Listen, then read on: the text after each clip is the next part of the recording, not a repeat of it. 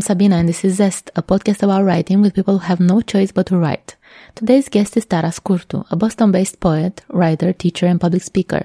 Tara is a two-time Fulbright grantee and the recipient of two Academy of American Poets Prizes and the Robert Pinsky Global Fellowship in Poetry.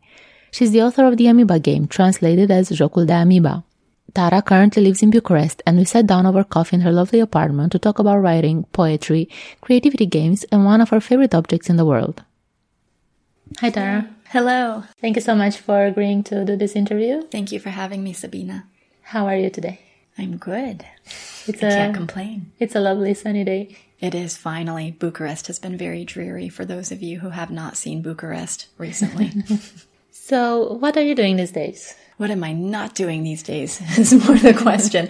I am writing and teaching writing and traveling and giving readings and doing things like this podcast and doing laundry and Laundry is important. um, trying to teach myself how to get more sleep so I can be even more efficient. you strike me as a very creative person. I fir- first time I saw you at the Power of Storytelling conference here in Bucharest a few years back. And ever since then, whenever I, I had an interaction with you online, because we haven't met in person till now, you always strike me as very creative. And I was wondering if there's anything you do to train that creative muscle.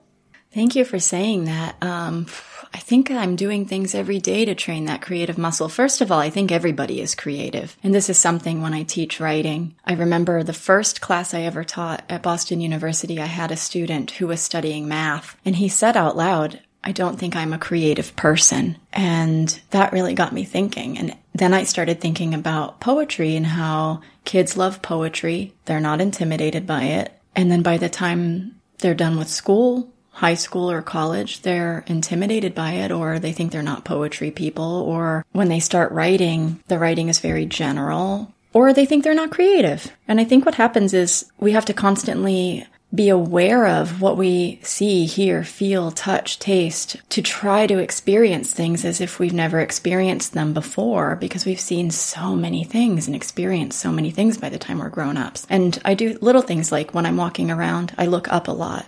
A lot of people don't do that. You see so much more when you look up and just looking around. And I have a game that I play called the ceiling game. And this is like a big part of how, um, when I'm feeling very stuck, I will play this game. I came up with this game with my brother and sister when I was living in a one bedroom apartment with my dad. You get a, a, mirror and you hold it at chest level and you look down and what happens is the ceiling becomes the floor. Now this is, uh, this could be a dangerous game. So, so don't play it near stairs. I have to give a public service announcement. I will not be responsible for anyone getting hurt playing the ceiling game. No, but, but for real, um, you hold it, uh, at the level that's good for you and you, you just try to pretend you don't have peripheral vision and you look into that mirror, you look down and you start walking around. And it's, it's really best to do this in a, a, place you know. And this also has to do with looking up because it completely changes your perspective. And what happens is you have to step over invisible obstacles like a doorway or you walk around things like a ceiling fan that looks like it can chop you up. And I play this game actually when I teach creative writing, when I give workshops. It's usually the last thing I do. And what ha- I do it first so people won't feel as embarrassed. But what's really interesting is that even when people are, are being watched and they know they're being watched, they will still step over all the doorways, the invisible doorways in the, on the floor. And everybody laughs. And I think that laughter is like a reset button for creativity because it's the opposite. It's the opposite of self-consciousness. So that's an example of what I do mm-hmm. to remind myself I'm creative. And you said you think everyone can be creative. Do you think anyone can be a writer? I think everyone is creative, and I think everyone can write. I think, can everyone be a writer? That's a tricky thing. I think everyone can be a writer, but can everyone be a good writer? I don't think so.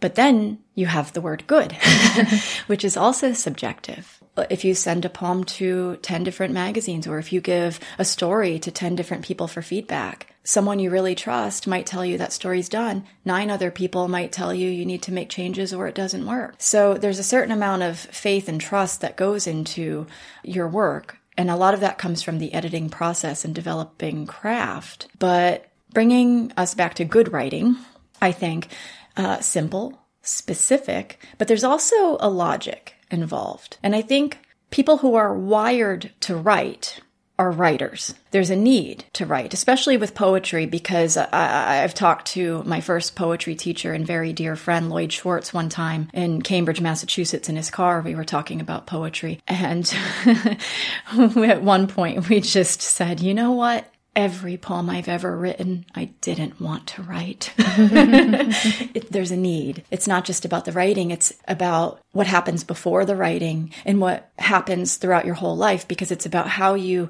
perceive and take in information and then synthesize that information and then choose what parts of it are in a logic that needs to become a narrative. And you're never fully in control of this you're always never really knowing exactly what you're doing, but there's some kind of thing that's guiding you. And then the tools you develop for editing and how to draft better drafts, they help. So uh, we talked about it a bit before starting that you say that poetry, you figure out poetry like it happens in your head before writing it. Oh yeah, I said that recently too in a mm-hmm. tweet where I figured out part of a poem in yeah. the shower, mm-hmm. and I, you, I, you'd think that I would be in the shower twenty four seven if it means I could figure out poems. and then you someone said, many books. someone was like, "Well, you can't do that. You have to moisturize." How do you think that happens? Do you have to have like a uh, an intention to write and then the brain knows and it figures things out based on your observations. Okay, so how do you figure out a poem? I think the key word is intention. I think it's very much like trying to remember a dream.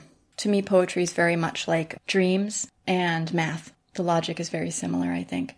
But as far as dreams go, you know how when you have a dream, maybe you wake up in the middle of the night and you remember it and you go back to sleep and during that day you can't remember the dream but there's something there's something that's so close. You're so close to remembering it, but you feel the dream. And then you're talking to a friend and you're like, oh, I had this dream. And then somehow, like 15, 20 minutes later, the dream comes to you. And there was an intention, right? Like you, you thought about it, you activated something about figuring out that dream. And then your brain, some part of your brain kicked in that you weren't in control of, but it started with intention. And then you figured it out. And so I think like brainstorming, coming up with ideas, it starts with some kind of intention, but the figuring out also comes in little brief moments of relaxation in which your brain is in the in between state, which I think is why everyone says you get ideas in the shower. I think it's very mm. true because it, it's this moment of space in between things where you, you take a moment I really do believe that so much of writing happens before you write. And the first person that ever told me this was a high school teacher. And I remember thinking, yeah, right, this like essay is not going to write itself. but it's so true. And that's how I write poems where I have a moment and I think this is going to end up in a poem, but I don't know how. And then sometimes there will be another moment and then I can connect those moments, but I still don't know how to write the poem. But I activate something and then my brain starts working on it and then I start writing it and that thing continues. That's some kind of mechanism. I feel like it's somewhere in the back of your head. I mean, it's, it's really the same thing you use in learning. Like, because I felt the same thing when, when I was taking a number of intriguing undergraduate courses where I was learning new things every day and not just that, but getting ideas based on new things I was learning. And writing is like getting ideas based on new experiences. I think it's many things. You can't define it. Mm-hmm. But you have to be open to it in order for that to happen. Of course. And I think if any writer that tries to control a piece of writing is going to write really boring work and is never going to discover or surprise themselves. And writing is all about discovery. Every time I'm writing something, I'm thinking, I don't quite know where this is going to end up, even if I have a feeling. And then I just start working on it line by line. Every time I finish something, I feel anxious about it. I don't know if it will work. I listen to one person in the whole world, but I take the advice of several others. And then when I realize it works, it's a complete object. It's leave aloneable. I think, I don't know how I did that. I hope I can do it again. and I used to get worried that I wouldn't be able to do it again, but now I know that I will. But I also know I won't know how the whole time I'm doing it, which is also kind of beautiful. It's like when you learn to drive or walk, you do it and you're not sure even sure how you're doing it. Yeah, right. It's like it, it, works somehow. Yeah, it's but totally. if you think about the process, you're screwing it up. If you yeah. try to decompose it, like the steps you're taking or how you ride a bike, how you're doing it, if you think about it, you're gonna fall. Yeah. Uh, it's like you're, you're right. Writing is just like experiencing something for the first time. Also reading, reading, writing, reading poetry. Uh, the, some of the best advice I ever got was read your poems as if you're experiencing them for the first time as much as you can do this because it's impossible because of memory but it, it actually makes a difference because a lot of people read their poems as if they're bored with them uh, you also teach creative writing and poetry mm-hmm. Creative writing, I get in a way, but how do you teach poetry? Yeah, this is like the question, the impossibility of teaching poetry. But actually, poetry, I always say, is storytelling. If you think about it that way, well, how do you teach storytelling? Everybody knows how to tell stories. So you're actually, we're actually back to the beginning of our conversation where we were talking about how everyone is creative. You don't teach creativity, but some people may think they're not creative. Some people may think they don't know how to tell a story or they don't have a voice, or they don't know how to write a poem. Well, I didn't know how to write a poem at first. And when someone suggested to me, you should write a poem and submit it to this contest because they actually thought I was a poet and they realized it before I did. I was journaling at the time. I first thought, well, I can't write a poem. I don't know anything about sonnets or form or uh, meter or rhyme. And then ultimately I went back to an experience that made me feel so much and had conflict. And I actually didn't know how to handle this experience any other way. It was visiting my sister in prison. And I just started writing the story of visiting her in prison.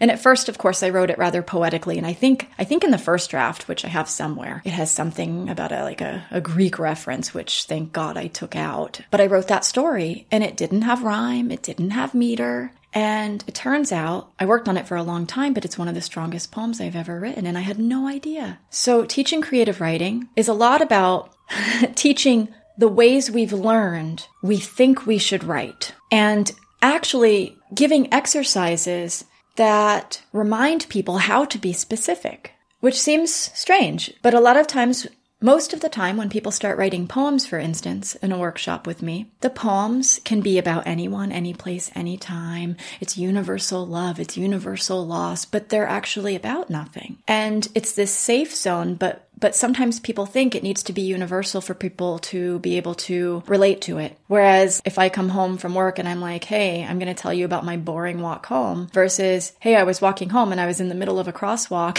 and I almost got killed by a car. That's the kind of story I'm going to tell you. Something that stands out and is specific. And it's not the same story that someone else has experienced. It might be similar or it might remind them of an experience or of a relationship or of a moment in their past. And so I teach specificity, how to be specific. Also, I teach basically vacuuming unnecessary parts out of sentences. What makes a good sentence? Well, a good sentence is I'm looking at this thing and I'm describing it, and you're going to see something as close to possible as this thing. If I call it a beautiful painting and I ask 10 different people, tell me your first association with a beautiful painting. What do you see?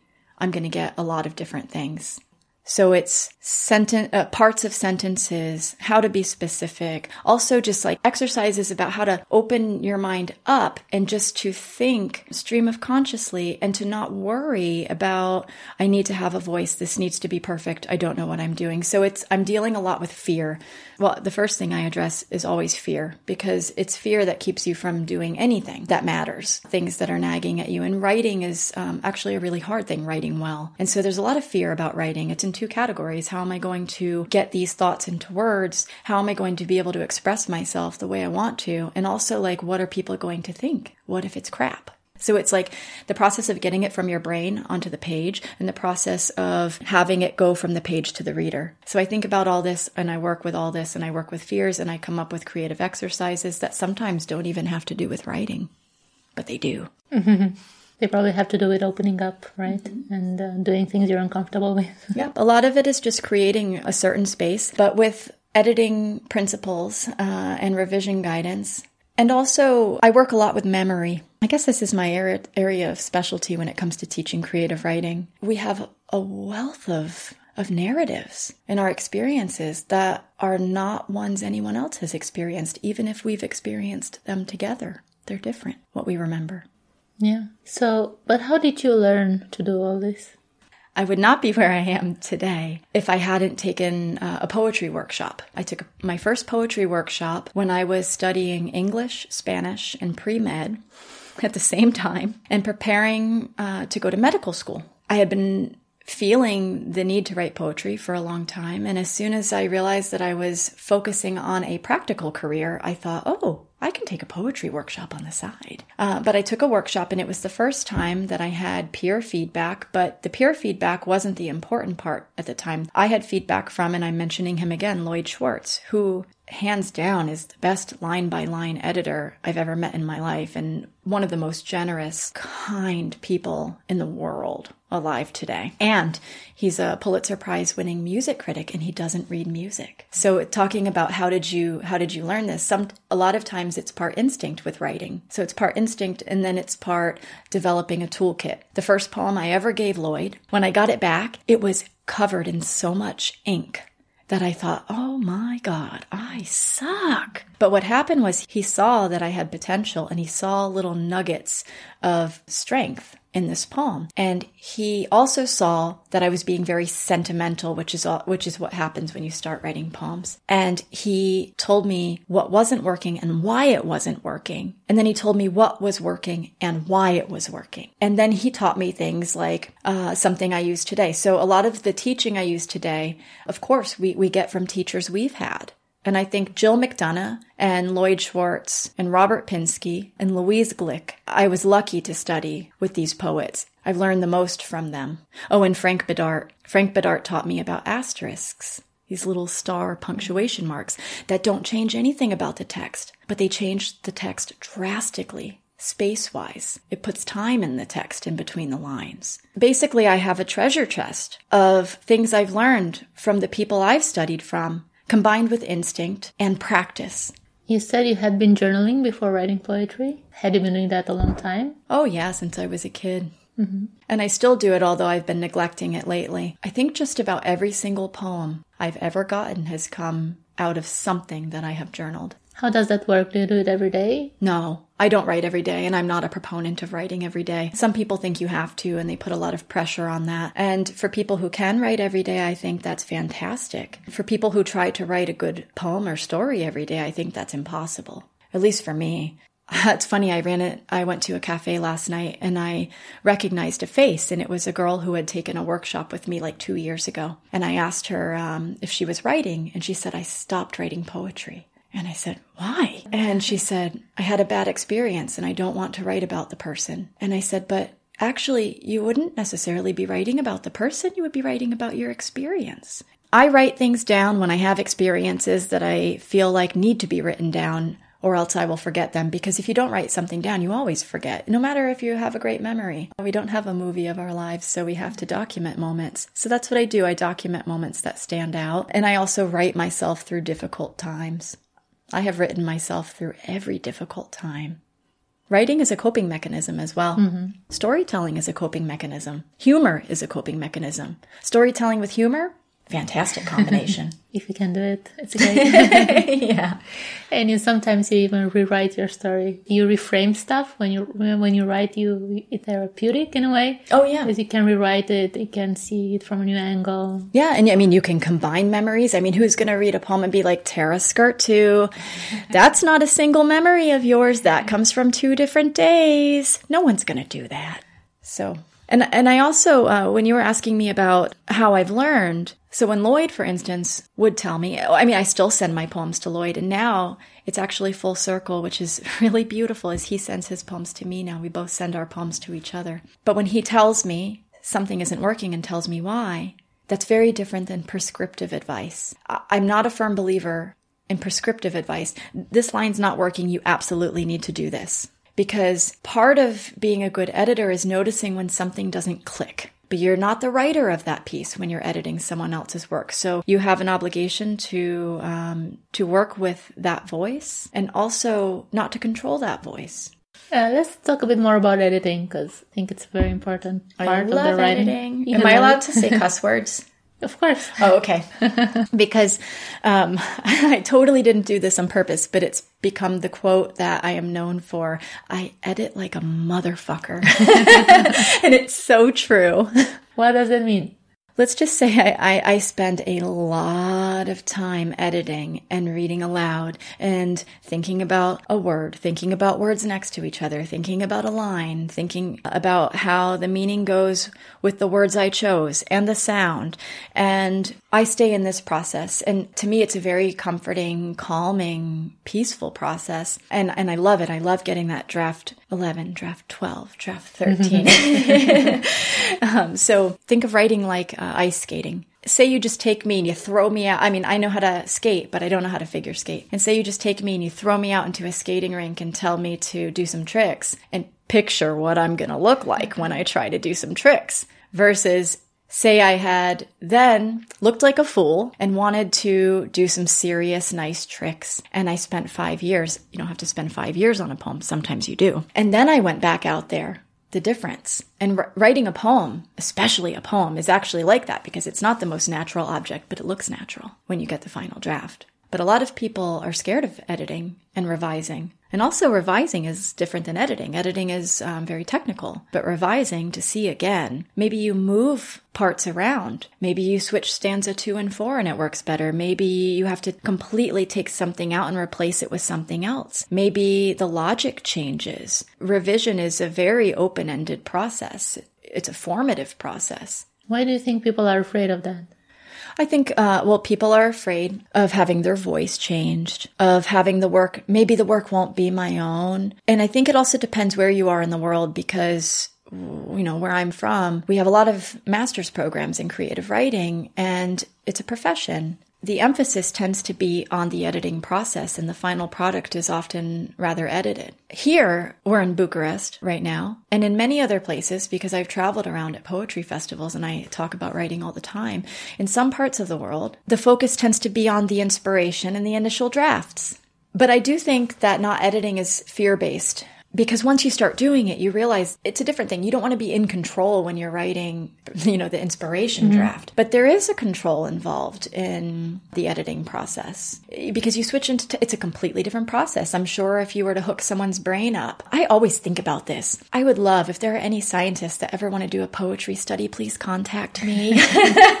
um, I, I'm serious about this though. I even talked to a neuroscientist when I did a TED talk in Transylvania and he was interested in this of hooking people's brains up while they are writing a draft, while they are editing a draft, and then while they're reading poetry, not their own, just a poem. Because I think it lights up so many areas of the brain, and I think that the different processes light up different areas of the brain. So I think that it's just, there's a fear about that process. But once you enter into that process, just like once you enter into writing when you're scared to write something, that fear is not the same fear. It, it lifts a bit sometimes all the way. Mm. Most of the poetry I read, I actually don't like. but I, and I can tell when people really spend time on poetry. That said, because it's such a profession and a field of study in the US, the other end of the spectrum is sometimes you see these very crafted poems. The form is great, but the, the content is completely empty. That annoys me too. So maybe one downside of having writing not be a professional field, creative writing, is that you don't get as much editing and you get some poems that could be much stronger that are published and books that could be much stronger. But on the other hand, there's so much emphasis on craft that sometimes you just get complete like empty shells. You have to strike a balance somehow. And probably you can't do that on your own. You need somebody else to take a look?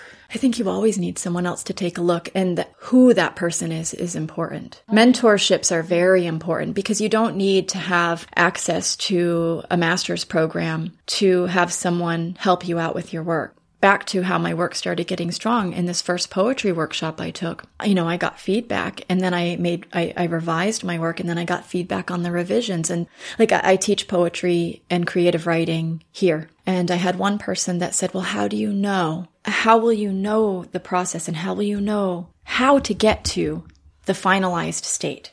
And you know it by going through it. And so this person became very, very patient and I'm very picky. so the person that was writing poetry, she worked on her poems, uh, I think for about a year before she got something that was really leave aloneable. And now she loves the editing process. And now her drafts are stronger because there's a patience that is also needed. There are different skills you need to cultivate. Yeah. but and it also makes you more confident in other areas mm-hmm. of your life. It makes you a better communicator. I mean, creative writing is so important.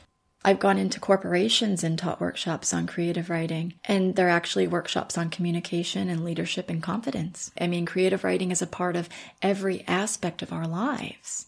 But most people think it's not for them. Yeah, sometimes. most people think they don't like poetry. And then I read them this Andrea Cohen poem called The Committee Weighs In. I won't read it here. Look it up.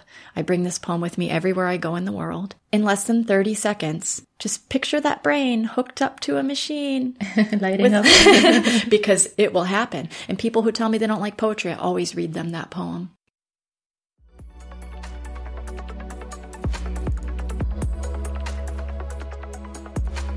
I hope you're enjoying the interview. In case you need to pause, don't forget to come back to find out why people say they don't like poetry and what poet recommends. If you're listening to this podcast on your desktop or in a browser, my advice is to try it out on your mobile in a dedicated app. I like Spotify, but you can use iTunes, Stitcher, Pocket Casts, and other similar apps. The advantage is that you can listen on the go and always pick up where you left off. And now, back to Tara's amazing stories.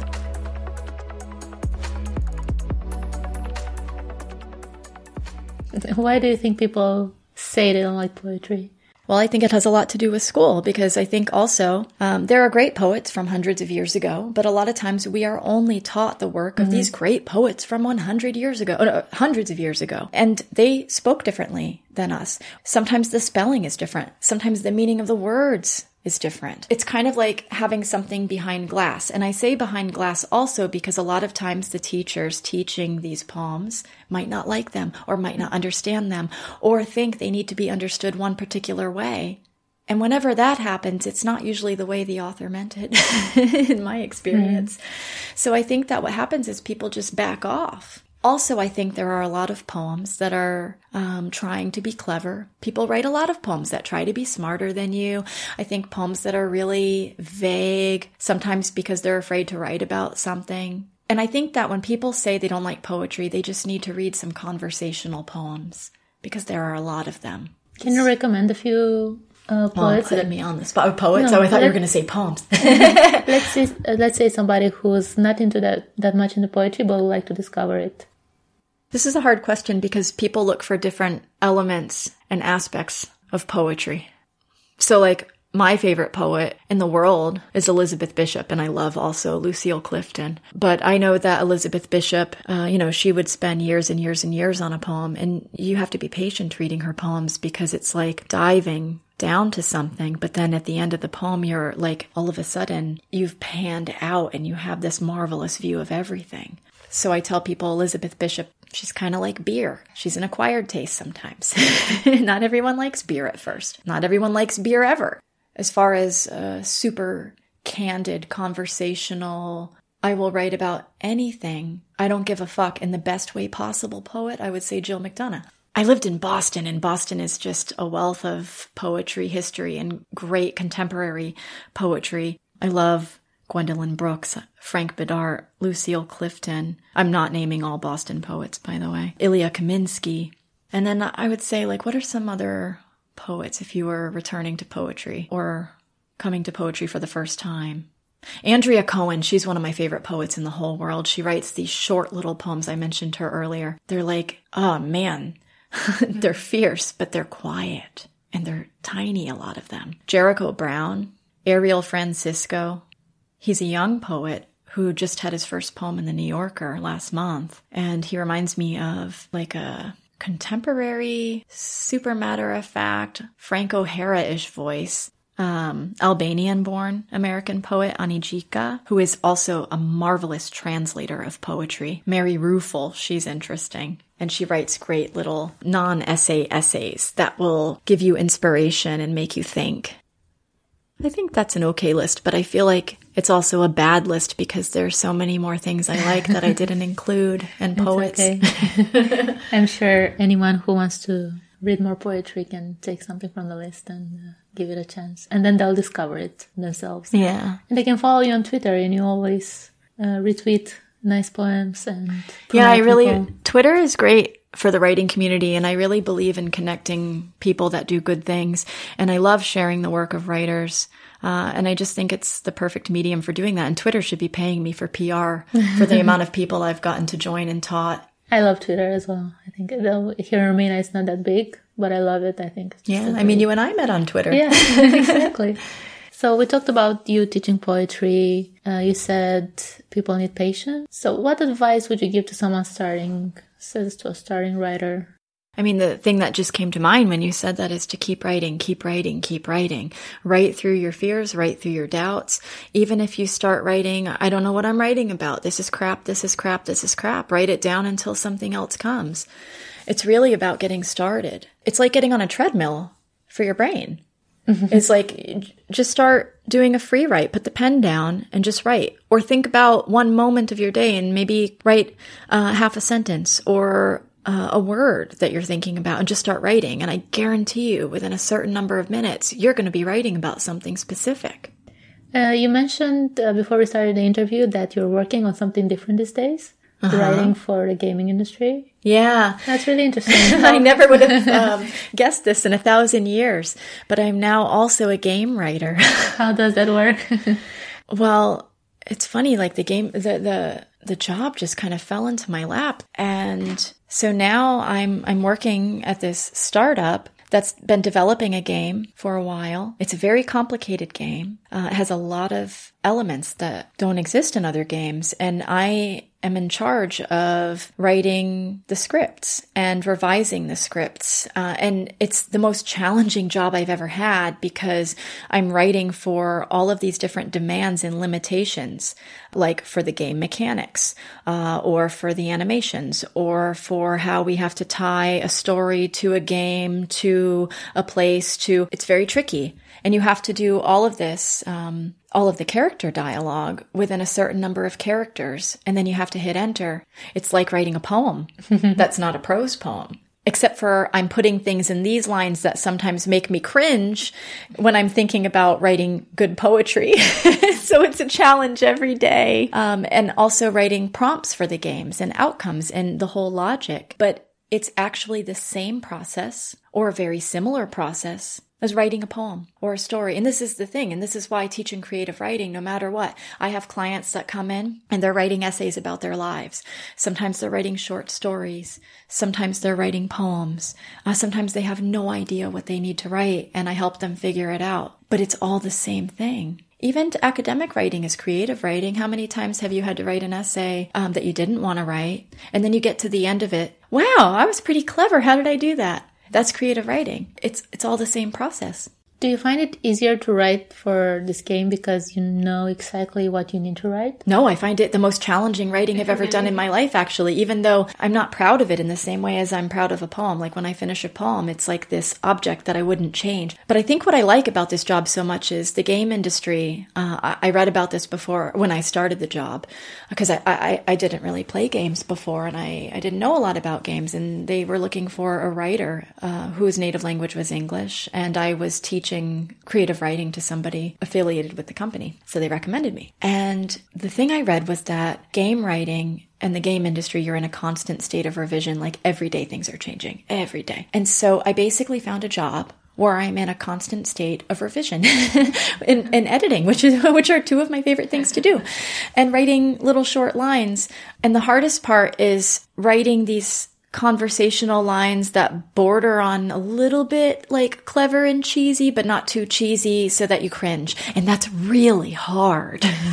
it's very challenging. So I'm, I'm writing and I, and then I leave the office and then I teach writing and I help people, you know, edit and revise their writing, uh, all ages. And I've taught in prisons. I've taught in investment banks. I've taught, I just don't have enough time. the, the one thing I want to do next, um, which was my original idea here with my company, is to teach workshops in corporations here. I had started doing that in the US. And the only reason I'm not doing it yet is because I haven't had time. If anyone in Romania wants them, feel free to contact me. It'll help me get you, going. You enjoy teaching? I love teaching. Teaching and writing poetry, they're the only two things where I don't even think about time. That's how I know I love them. Do you have a favorite place where you write? Well, writing is hard enough to do. So I try to train myself to be able to write anywhere. But I write at my desk. Sometimes I write on my couch, although I prefer to have a good writing position. Sometimes I write at bars or cafes.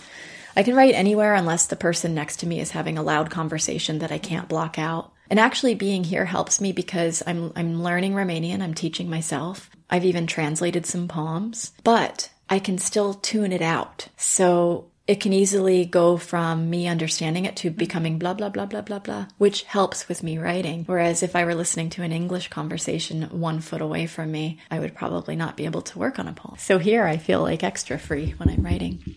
We have a beautiful painting here do you mind talking about it? No, I would love to talk about it because I get to talk about another really amazing human, which I love to do. So, oh, this is such a challenge because you have to describe what something yeah. looks like to people who can't see it. So, I have this framed digital art print that looks kind of like an an echocardiogram, like a crazy echocardiogram with maybe a lot of tachycardia, crazy heartbeat rates and all over the place. And in between these, these peaks and lows is like an entire color palette, like a pastel blue, uh, a mustard yellow, a bright yellow, a pastel pink, uh, a dark bright blue. And if you, the echocardiogram part of this is actually from text. And this is an artist named Henry Mandel. He's an American artist and he makes these huge digital prints. And I highly recommend looking them up.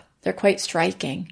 And this is a miniature version. This is a studio, this is a copy made just for me. It's the only one that exists like this. And it's actually the entire text of my poem, The Amoeba Game. And it's called Amoeba Game. And I have it above my desk. And it's really calming for me to look at. And I love it because I feel like it's like this secret that only I have the code to. Mm-hmm. And it's one of my favorite two objects in the world. Henry Mandel, how did he translate the words into the colors or the? I don't know, but I know he started with a with the word doc. I gave him a word doc of my poem. The letters, I mean, you can't tell that they're letters at all. You can't even tell where the poem starts and ends. You would never mm-hmm. guess it was uh, it was based on text. He recently did one with an Emily Dickinson poem that's really big and it's gorgeous. It's it's like mostly black and white, and it's about time. So he stretches the letters. I mean, the letters are stretched long and um, just warped, mm-hmm. and you don't even know that they're letters, but it's the entire text of a poem.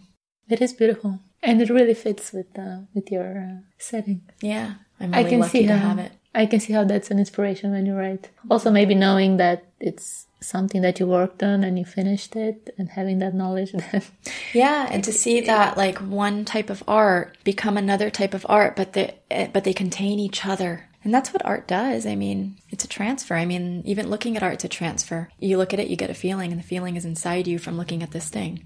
Back to how I said poetry reminds me of math. You have like an asymptote. It's like a word continuously approaching a giving a given feeling but it never quite reaches it at any finite distance.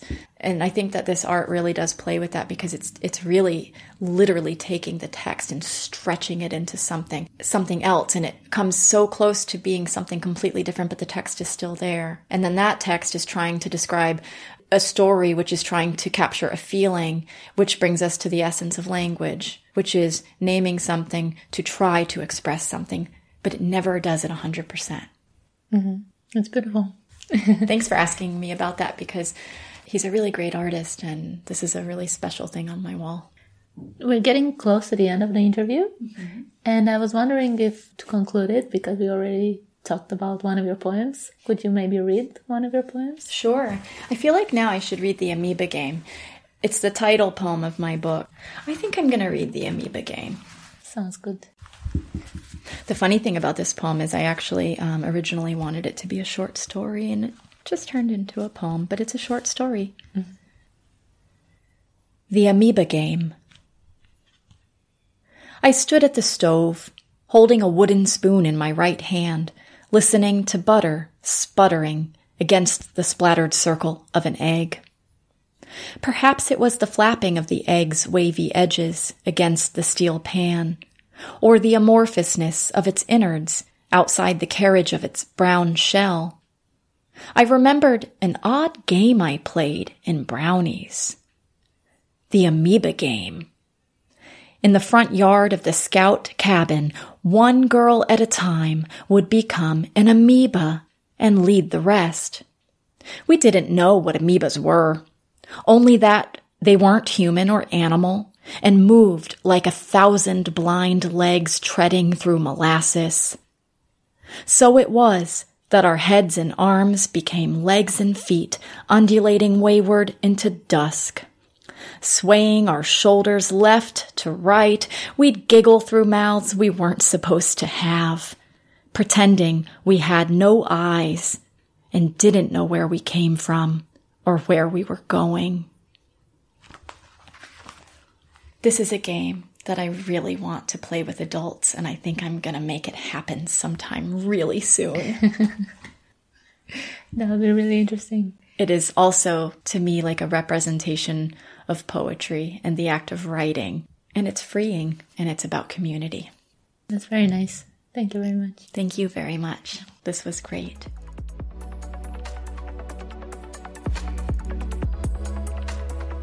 This is your host, Sabina Varga. The visual identity is created by Silviana Toader. Zest is a weekly podcast published on Wednesdays. Stay tuned by subscribing in your favorite app or on Blacku Sense. You'll get a weekly email with updates. Thanks for listening. Bye!